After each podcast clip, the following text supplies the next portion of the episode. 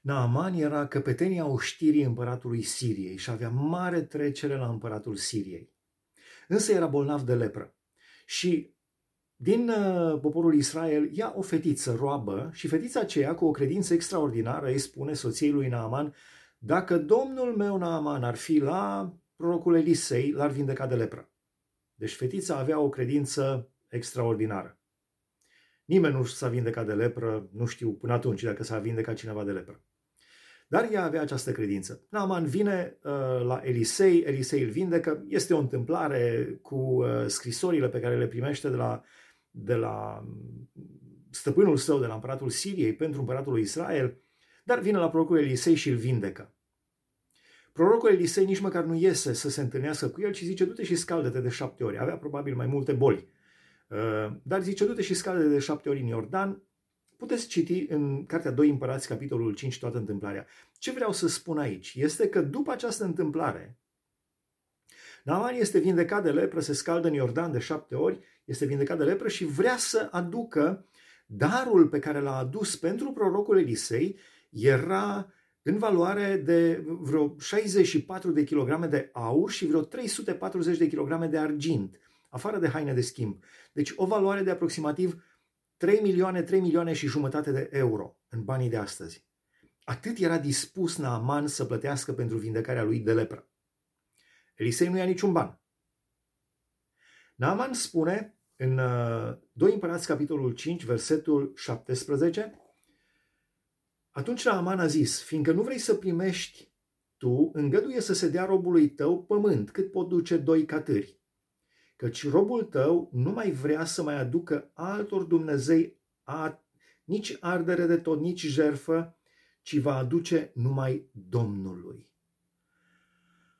Wow, mi s-a părut extraordinar. Nimeni nu i-a cerut acest lucru lui Naaman. Și totuși el înțelege un lucru fenomenal înaintea Dumnezeului celui viu.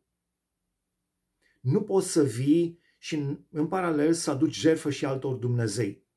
Cineva îmi spune, gata, nu mai aduc nicio jertfă altora decât Dumnezeului celui viu. El m-a vindecat, El are putere, uh, vreau doar pe El să-L slujesc. Și mai spune, iată totuși ce rog pe Domnul meu, pe Domnul să ierte robului său. Când stăpânul meu intră în casa lui Rimon, Rimon era un zeu păgân, să se închine acolo, stăpânul lui, adică împăratul Siriei. Și, și se sprijinește pe mâna mea, mă voi, mă închin și eu în casa lui Rimon, să ierte Domnul pe robul tău când mă voi închina în casa lui Rimon. Elisei a zis, du-te în pace. Deci, Naaman înțelege că este un lucru păcătos. Doar faptul că îl însoțea pe stăpânul său în acea închinare idolatră. Iar el, pentru el personal, Elisei a văzut inima și a spus, du-te în pace, pentru că Naaman a zis mai întâi, robul tău nu mai vrea să mai aducă altor Dumnezei nici ardere de tot, nici jertfă, ci va aduce numai Domnului. Nu i-a cerut nimeni acest lucru, dar Naaman a știut clar că doar lui Dumnezeu trebuie să-i aducă jertfa. Atunci când te întâlnești cu Dumnezeul cel viu și adevărat, Tatăl Domnului nostru Isus Hristos, cel care se, deschide, se descrie pe sine însuși în Biblie cu multe nume, este singurul Dumnezeu viu și adevărat. Atunci înțelegi clar că este un păcat să te închini la orice, la orice creatură. Fie că se numește ea uh, Maica Domnului, fie că se numesc moaște, sfinți, icoane, idoli, oricum s-ar numi, este un păcat grozav înaintea lui Dumnezeu. Ci doar lui Dumnezeu trebuie să te închini. Spune Naaman, nu mai vreau să mai aduc altor Dumnezei nici ardere de tot, nici jerfă, ci voi aduce numai Domnului. Deci nu că aduc și lui Dumnezeu, dar mă mai închin și la altceva, nu.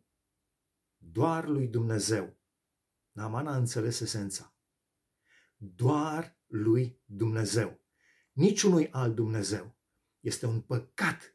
A simțit în inima lui, cu toate că nu i-a spus nimeni. Este un păcat faptul că doar îl însoțesc pe stăpânul meu în casa lui Rimon și mă închin împreună cu el acolo. Sau îl însoțesc la închinare. Aș înțeles esența. Esența relației cu Dumnezeu este închinarea. Închinarea în duh și în adevăr. Doar Creatorului. Tatălui, în numele Fiului Iisus Hristos, prin Duhul Sfânt. Atât. Nu mă închin niciunei creaturi. Naaman a înțeles acest lucru esențial. Tu